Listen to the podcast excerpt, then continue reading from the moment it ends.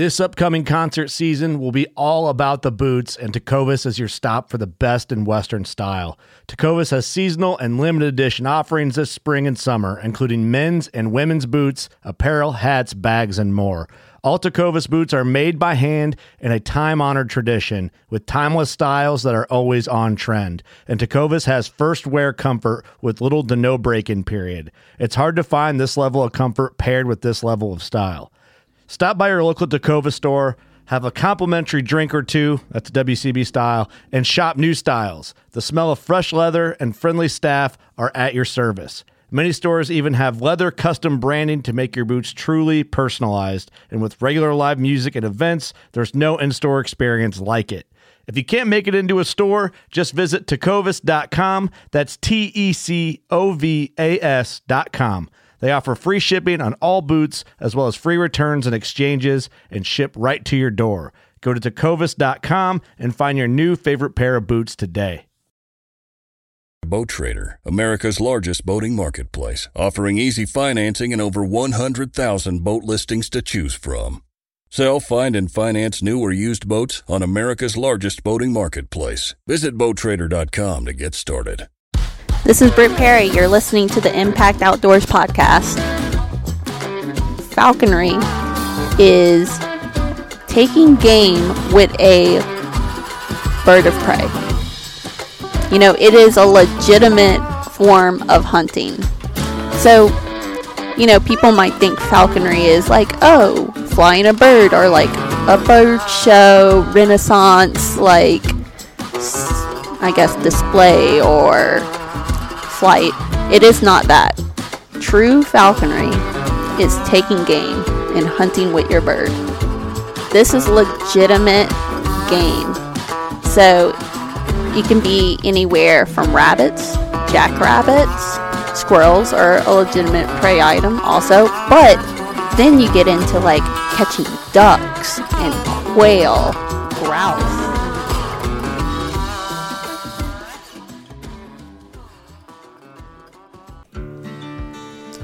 Hey, everybody, welcome back to this episode here at Impact Outdoors Podcast. And man, we've got a great episode coming up to you again from the Hunt Fish Podcast Summit we did earlier this year with my good friend Britt Perry, who's uh, currently lives in Louisiana and works for NWTF as a biologist over there, working on uh, longleaf pine forests and restoration projects throughout, uh, I think, mostly western Louisiana and um, she is also a falconer. And we were so happy to have her come and join us over at the Warren Ranch this spring and um, bring some of her birds. And and this podcast was awesome. I learned so much about the, the art and sport of falconry. I had no idea about most of this. This was a lot of new information to me, which was really cool to learn. And um, can't wait to to let you guys listen to this episode. A lot of funny stories, and um, just she's a fun person to be around, and really excited we had to have the chance to have her on the show. So let's jump right into this episode with Britt Perry.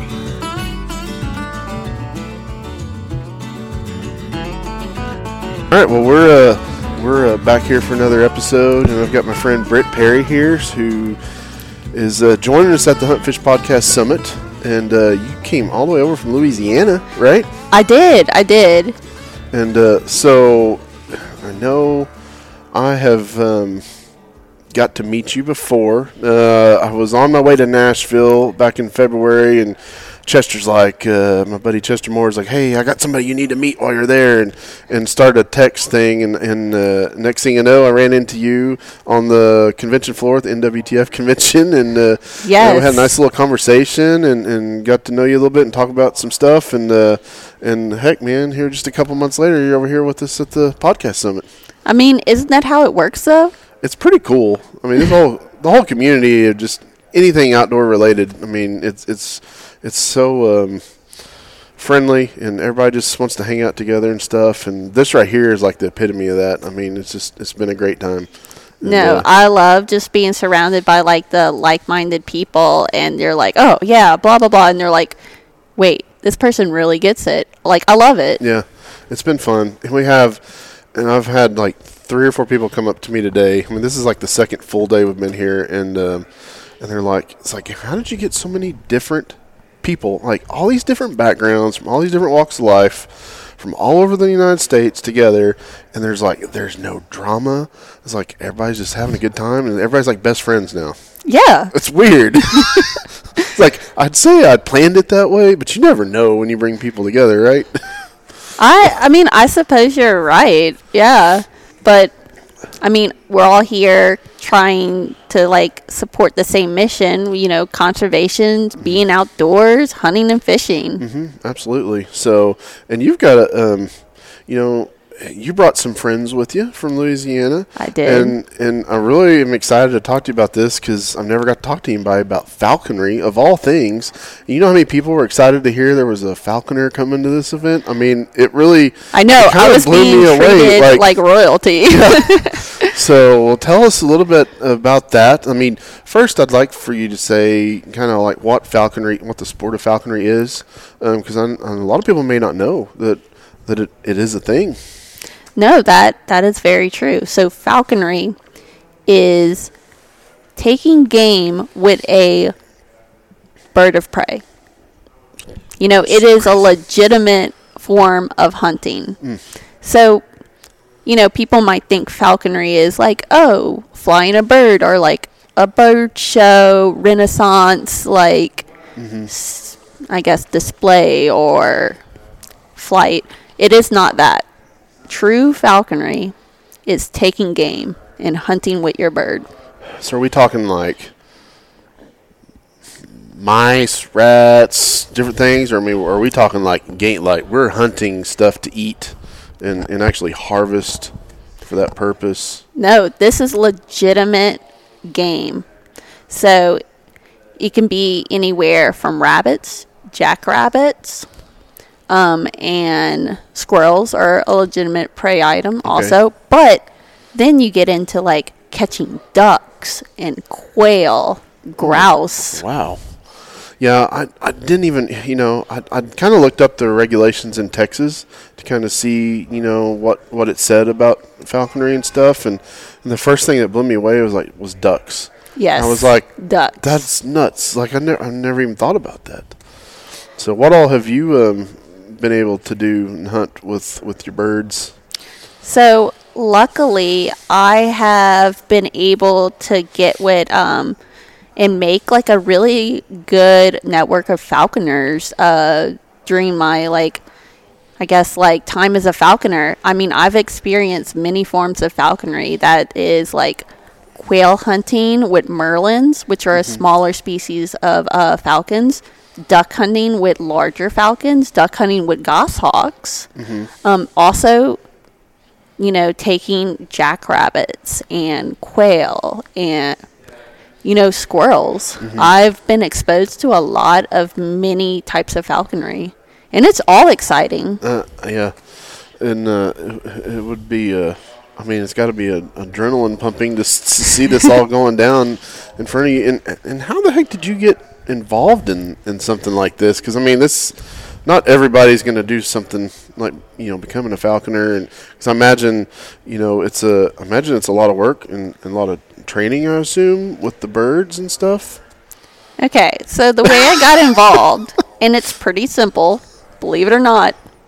I was just on the internet, and it was a friend of a friend of a friend.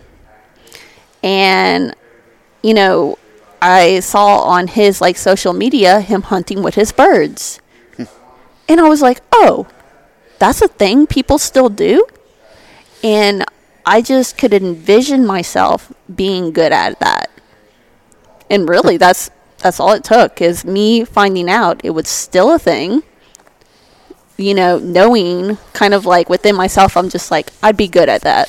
I want to do that. Turning around doing a google search i found my state club so i was uh, in texas at the time in the the texas hawking association is an amazing state club for falconers Okay. so I was able to get a lot of information from them and well, some background. Whenever you are becoming a falconer, you have to go through a apprenticeship and part of that apprenticeship is finding a sponsor. And a sponsor is going to be a falconer who's at like the general level, has been a falconer for five or so years. Okay. and um, they were able to connect me with you know someone really cool in my area that was local. And i went and believe it or not i met her at a starbucks. And we only planned to like meet for like an hour or something just have coffee together and i was going to ask some questions. Oh my god we stayed there till the sun went down. Just kind of nerding out about birds and like talking about like hunting strategies and like the technical like aspects of falconry and training your bird to do these like incredible things. And that girl became one of my best friends. Her name's like aisha rinsberg and hmm. she's like in the houston area. Oh wow, that's really cool. Um, so you kind of closed the Starbucks down that night. now i'm sure nobody wanted to sit by us like what are these yeah, girls are they? talking yeah, about what are they talking about? that's crazy. Well, how do you um, like? What is the process of like um, finding your birds? Like, you know, I know you brought a, a goshawk and a kestrel. Is that what you have here Yes. with us? You know, like, where do you? where did i find them Yeah, like, did you catch them or did you? So most in in North America, we are very lucky. So unlike a lot of places around the world, in North America, you can trap a wild bird and use it for falconry. Um, so most birds are taken from the wild, and of course, there's rules to that for sure. Such as you want most birds are taken when they are out of the nest on their own, but they are still less than a year old. Okay. So, you know, kind of the young and dumb thing. They're malleable, they're trainable. And um, yeah, so I guess like going back to the original question, you were saying, how do you trap your bird or, you know, how do you find these birds? Well, it also goes back to where are you in the U.S.? What do you want to hunt? What type of habitat is around you? Because that's going to, you know, dictate the type of bird you're going to Okay, get. right. So, in the southeast, it's very popular to squirrel hunt with like a red-tailed hawk because red-tailed hawks can catch squirrels. You're not going to try and use a uh, like a falcon to try and catch a squirrel. It's just not going to happen. They're not good at working through the trees. You know, they don't match. So let's just use that. You know, you pet you pick the best bird for the best habitat in the game species you have like the most of. So red tail hawk. You kind of uh you're gonna learn about the bird anyway. Right. But think about it, where do you see red tail hawks? Like along fields on power poles? Okay, let's go. let's go trap a hawk. Oh my gosh. So what? I mean, how, what was the process of of so, like currently? Are these the only two birds you have right now? The the goshawk and Correct. kestrel? I only have two. Okay, so give me an example of, of one of those. Like how? Ooh. how- I mean, I want to know. I want to know. You how you wanna know? Yes. Okay, okay. we'll talk about the kestrel. Okay. Because I trapped her about two months ago. Okay. So I was in Lubbock, Texas, and I was getting ready for kind of like the spring falconry season where you can catch invasive species because all the other like I guess like game species their season's closed. So I go after European starlings with a small falcon. So kestrels like to be in like high up perches where they can kind of look down at a field and you know they'll they'll eat like small mice small birds but they also love bugs. Well so i start driving up and down um, feet like uh, roads like back in the country looking for a kestrel. So i look for the habitat you know these nice little fields and i start looking at higher perches. And luckily you know there are power uh, power poles with lines and that's a really good perch for them. So just go up and down in the habitat and i find one okay next step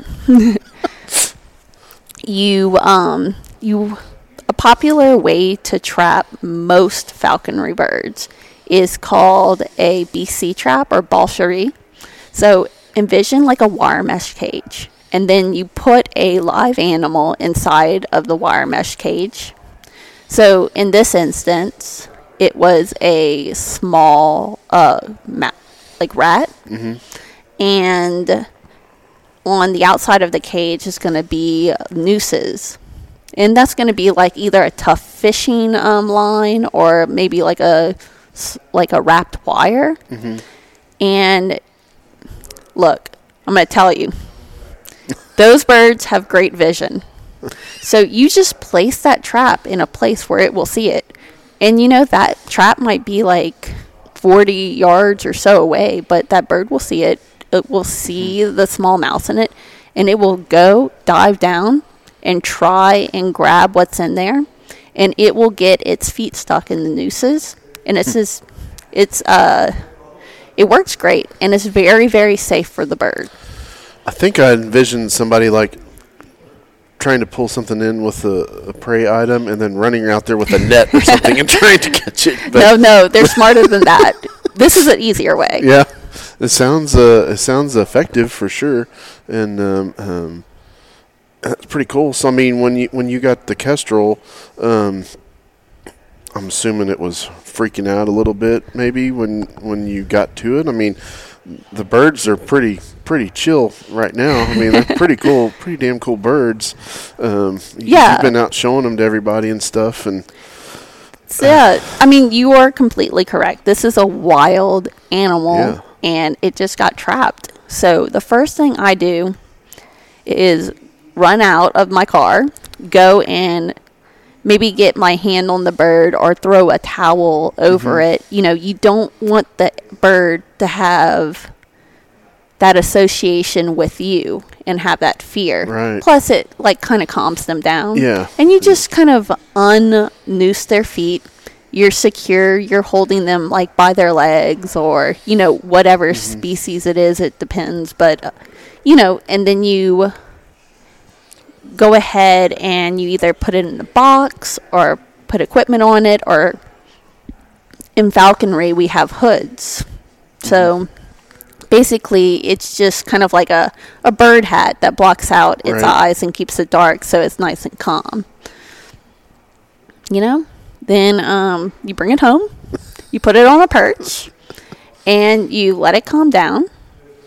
You can take off the hood, and believe me, the bird will not be happy to see you yeah, but it only takes a little while. Like you will have that bird feeding from your hand within th- like three days. oh, that's crazy. I know It's really crazy. they are so good at like positive reinforcement. Uh-huh. You know the.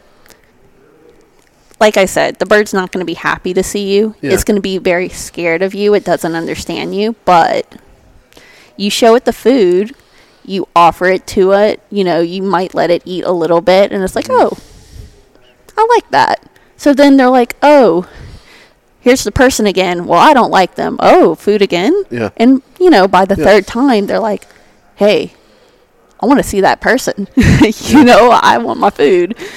They, Yeah. They're, they're smart. Yeah, well, yeah, they're very, very smart, and uh, um, that's just this just crazy. This is really cool to, to Yeah. hear all And this. that's, that's the start of the training. wow. And so, how often, like, I mean, do you have? I mean, do you try to get them out in the wild like every day, um, like before you go to work, or is it like in the evenings, or do a couple times a a week, or I mean, I assume they, you know, they got to have a pretty routine schedule to get out and move around. Yeah, so um, it depends on if it's like the hunting season or not, or what stage they are at their training. But let's take a, uh, I don't know. On average, I guess I hunt during the hunting season at least three times a week. Okay. Um, Good. Maybe you know sometimes more if I can fit it in, um, just depending on my schedule Yeah. or whatever. But um, these birds are athletes, I guess is the best way to think of it.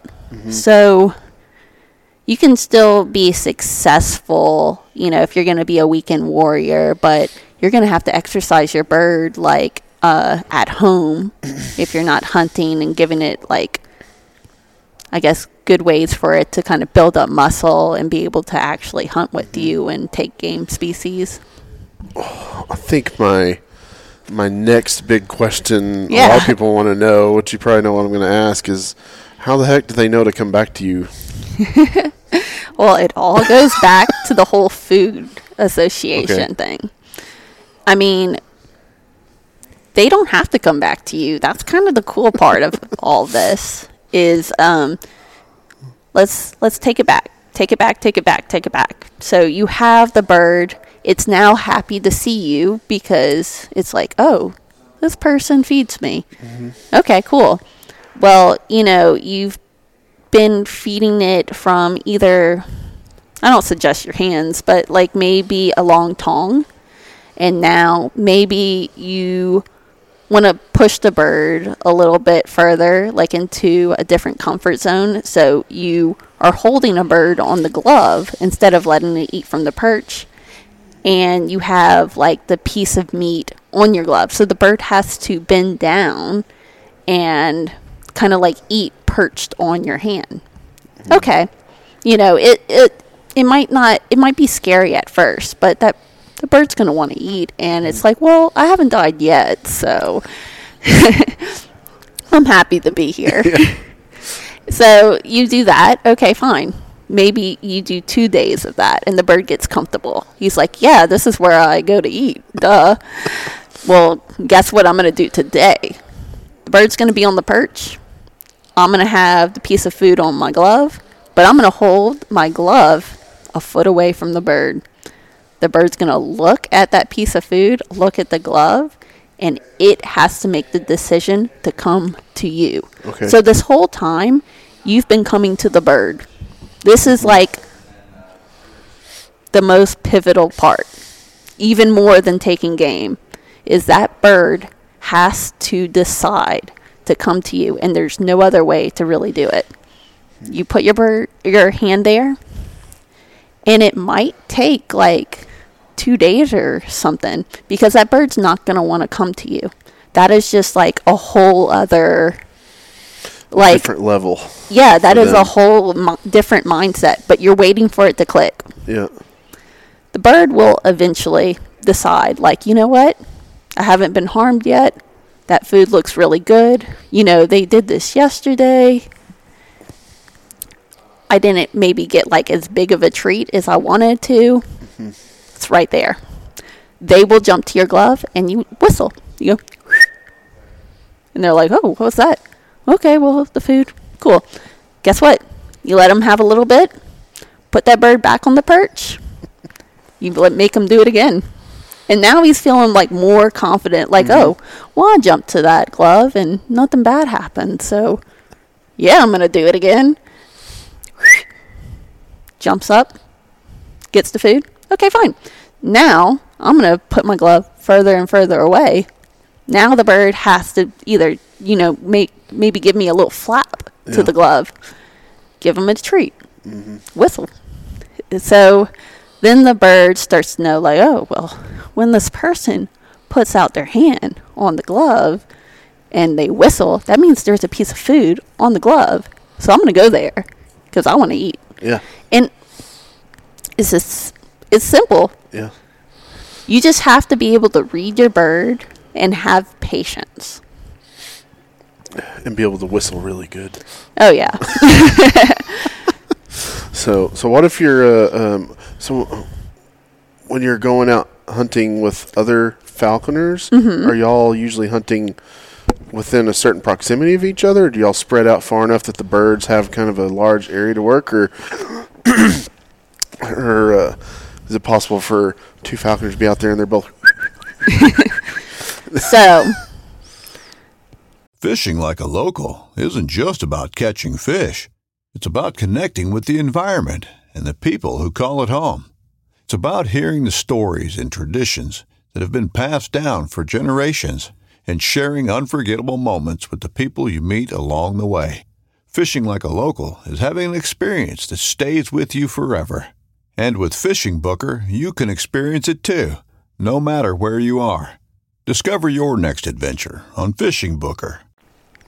most species of falconry birds they do not hunt together and you do not want them to even be in the same field because they will attack each other and you know that's just something Nature. natural they mm-hmm. do they're going to be like oh what's this other bird doing here in my like territory i want to get you out of here because you know this is my food I had this happen to me Saturday at my deer lease.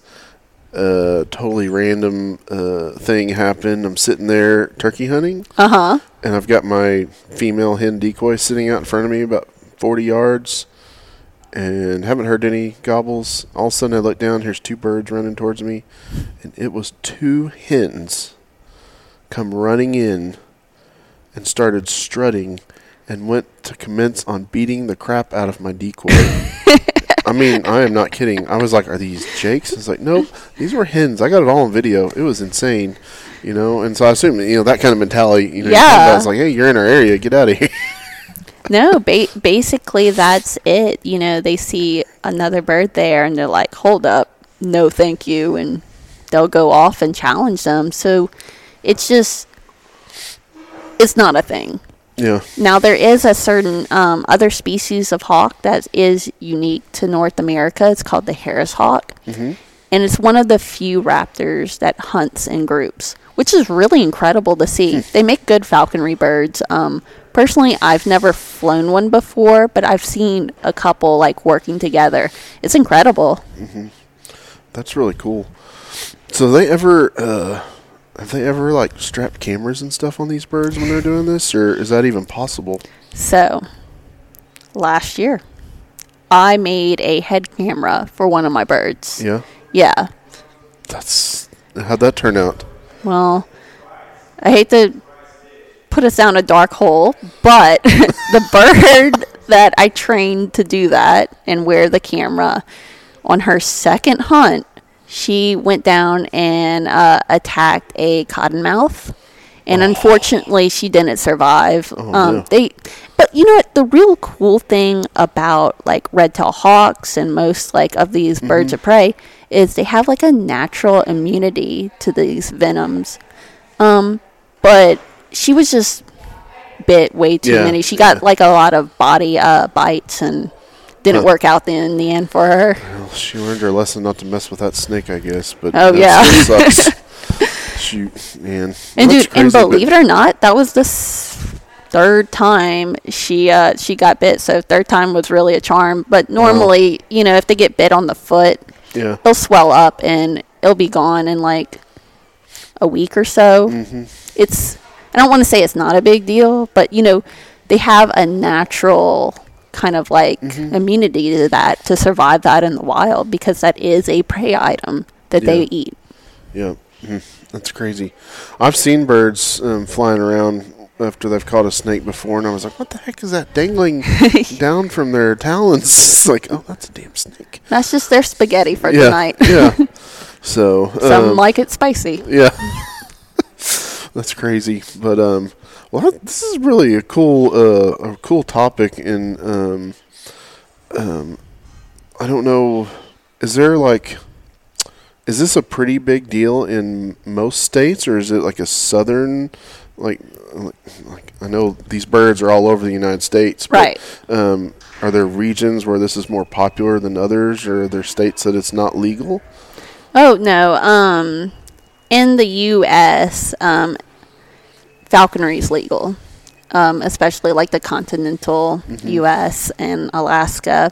I'm actually not sure about Hawaii. Believe Yeah. it or not, I'm coming up here as a falconry expert. I'm like, wait a second, Hawaii is that a thing? Probably I don't them to- know. getting them to attack Kansas spam or something like that over there. So I wouldn't even know what they would do more or less. So- but anyways, um, there are some great areas um, for falconry that are really special. Um, I mean, Texas is one of them because of you have so many different habitats that you're able to fly different game and different species of birds, like in different situations. Um, where like for example, like Louisiana is more like monotone and has more or less um, the same topography and stuff. Yeah. So there's just not many opportunities for different types of falconry. Yeah.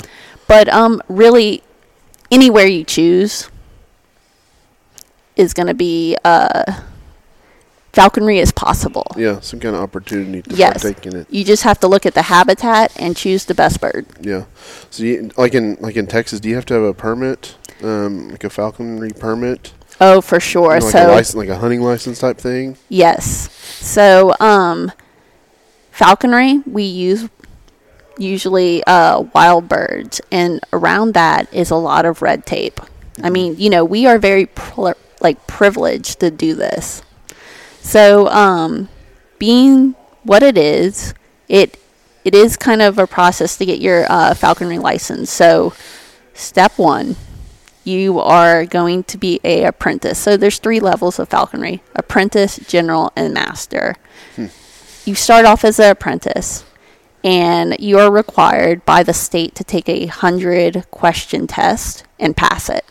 And it's like general falconry um, questions and philosophies, and also your state rules and policies. So you pass that. You also have to find a sponsor. And we kind of talked about Yeah. that earlier.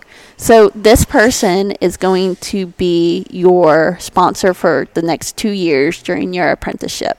They're going to be kind of responsible for you. They're going to teach you how to care for your bird. You know, they're going to help you trap your bird. They're going to help you hunt mm-hmm. your bird and make sure that you are down like a good path of falconry. Right.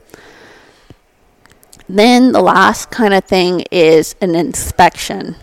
So a uh, state representative, which is either going to be like a game warden or your falconry coordinator for the wildlife and fisheries in that area, is going to come to your house and they're going to just look at your equipment and look at where the bird is going to be housing. So the birds, they call it a mew, just kind of like the cage that they, they'll uh, like be living in. And they just make sure that it's safe and like legitimate equipment. Yeah. So what stage? What stage are you at right now? I'm a general level falconer. Yeah. And so, how many years have you been doing this? Five. Five. That's so cool. It's really, really cool. Um, and you know, if we were here at the right time of year, there's all kinds of stuff you could hunt at this ranch. Oh, I know.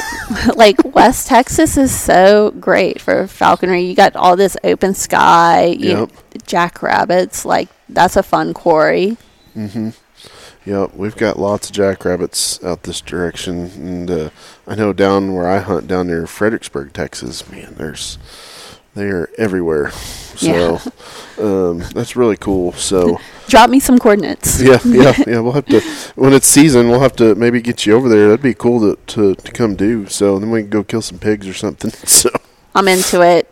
so we'll get Chester over there with us. Maybe do a photo shoot or something. You know, he's always into that. So Well, there is an event in North Houston area, which I know you're more close to. Um, it's like a squirrel meet put Mm-hmm. Okay. on by the Texas Hawking Association. So that would be something more local. It's at the end of February, so we missed it. But Mm-hmm. you yeah, know, I know you were talking where- about it to me when I think we were in Nashville. You said I think it was like the weekend after the convention or something. Yeah, yeah. I wasn't able to Yeah. attend. Yeah, yeah. Well, maybe next year we can we can uh, come and see that if it's if it's still in the same spot. So Oh, and cool. it's so much fun. yeah, man. I'll have to bring the kids up there or something. So, well, I know. Um, you know, we met over in Nashville, and I know you do a lot of other interesting things, and you're currently working for National Wild Turkey Federation, correct? Yes, Louisiana? I am. So, kind of what what capacity are you there um, with NWTF, and kind of what's your role with them over there in Louisiana right now?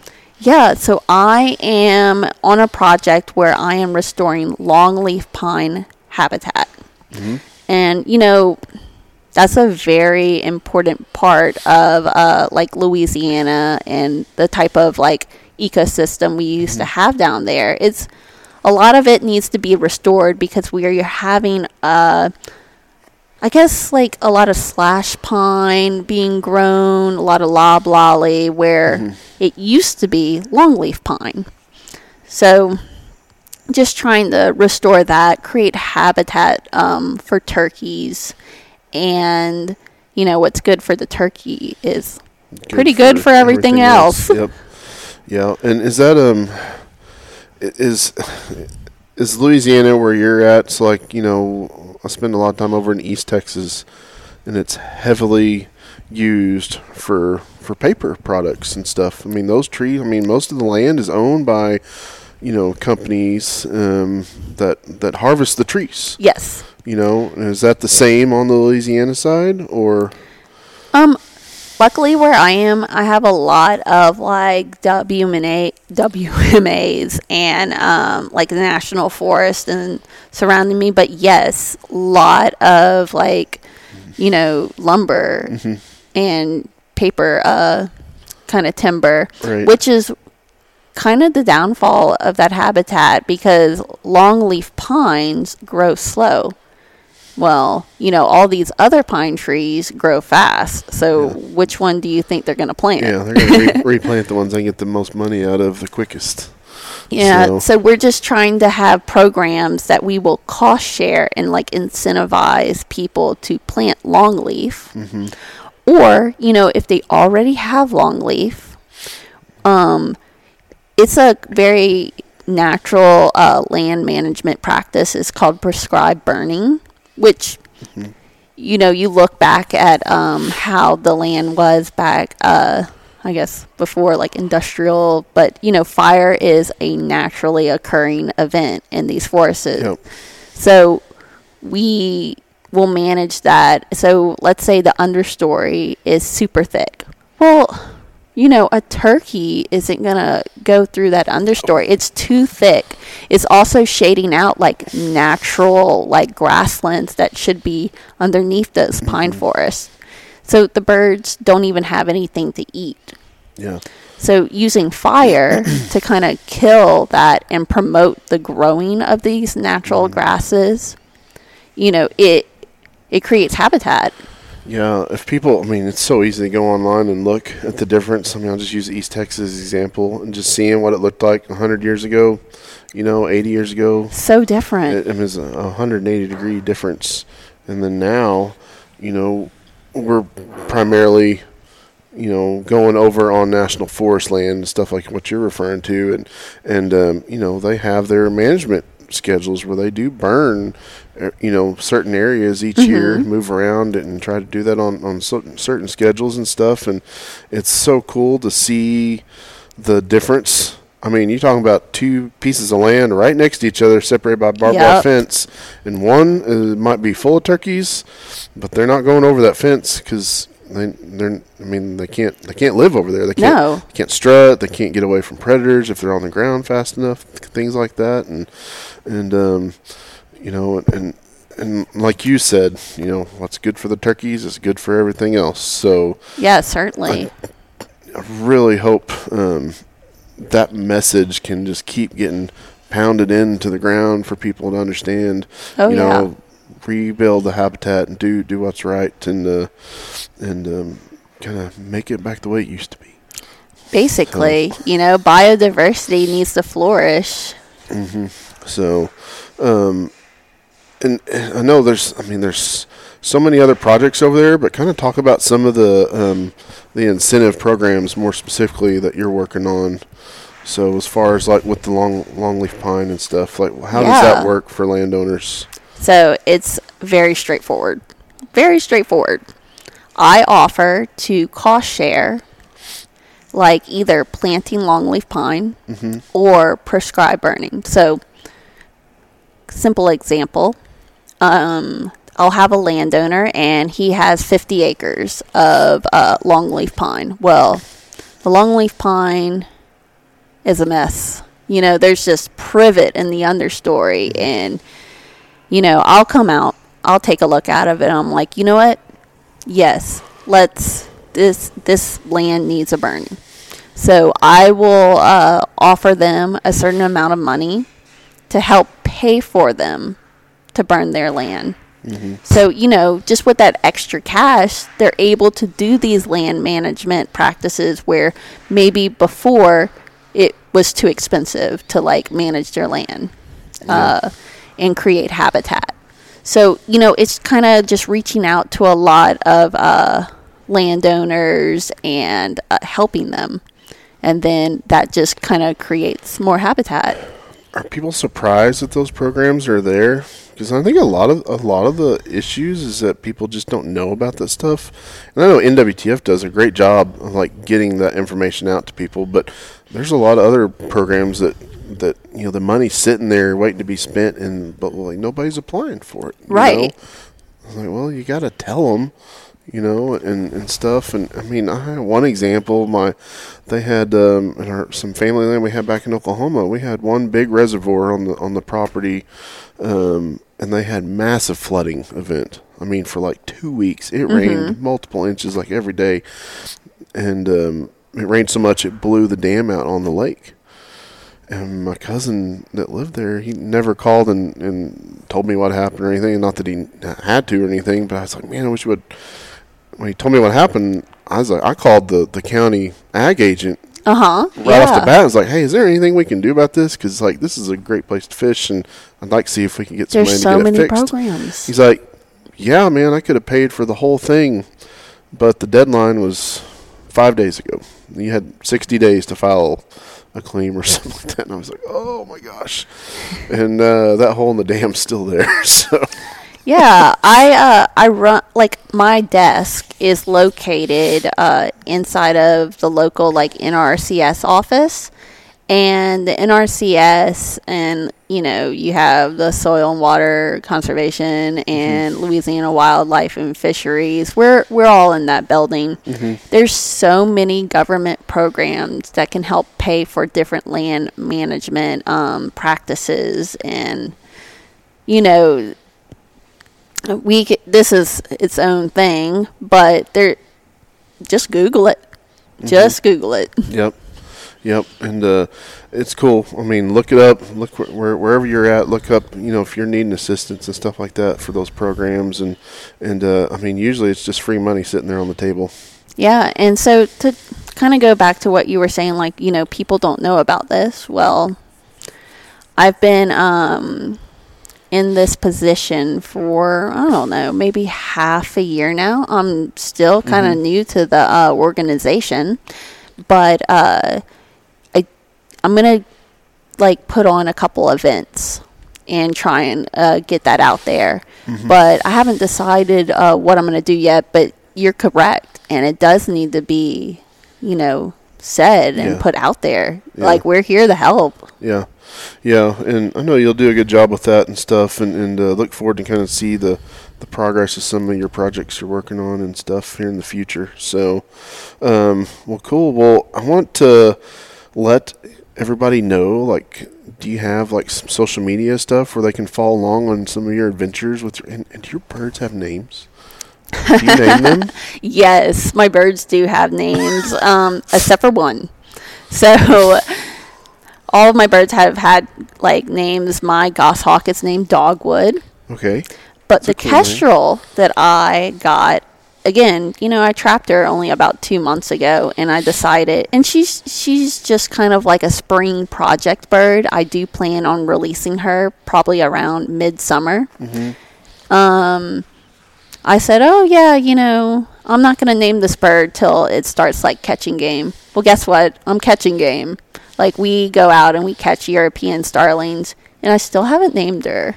So, you know, bad on me. I just call her the Kestrel. The Kestrel. Well, it's a it's a cool thing. But where can people follow you? Are you on Instagram or Facebook or anything? Yeah, so? I created a new account kind of like recently on Instagram Okay. for my falconry. So go to Instagram. It's winged underscore hunt. All right, and it's pretty cool. You got a lot of cool stuff on there. Yeah, So- I'm hoping to grow it and like maybe get some cool like videos and Mm-hmm. like just some really good information to put out there and maybe like inspire other falconers or Yeah. You know, get people outdoors anyway. Yeah, well, it's a very unique path to, to doing that, and um, one that I think is uh, really cool, and especially with people like yourself going out and promoting it, I think it's going to grow that sport and um, and bring more awareness to it, and, and kind of the cool factor. I mean, it's a pretty damn cool way of hunting. So, oh yeah. I mean, you want a challenge. Let's Heck make yeah. it the hardest we can. Yeah, right. So, well, cool, Britt. Well, I appreciate you being on the show. Thank you so much for coming over here to the summit. I hope you've had a great time. And um, and uh, I know you got to get a pig the other night. You got a big wild hog, didn't you? I did, So- I did. And I mean, how cool. We were all like hanging out, like best friends, like going on a thermal hunt. Like, who who does that? we're having so much fun here. Yeah, it's good. The food ain't been too bad either. So I know we're having a little Cajun throwdown tonight. So I don't know what all they're cooking back there, but it sure smells good. So I mean, if it can beat the red stack burger we had this for lunch. yeah, it's like oh my gosh, yeah. And the ranch provided that for us. So thanks to, to Travis and, and, and Shelby for um, providing the meat for that. That's a pretty cool, uh, pretty cool way to have lunch. And uh, yeah, so uh, let's go see what's for dinner. Awesome. All right, thanks. No, thanks for having me. All right.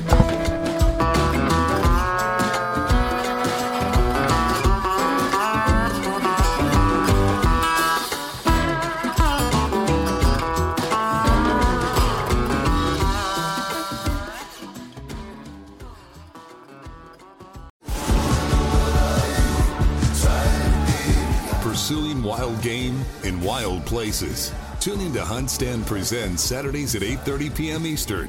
Waypoint TV, the destination for outdoor entertainment. Oh, that's awesome. Don't miss Thursdays with Saltwater Experience, brought to you by Golden Boat Lifts, every Thursday night from 7 to 10 p.m. Eastern on Waypoint TV, the destination for outdoor entertainment.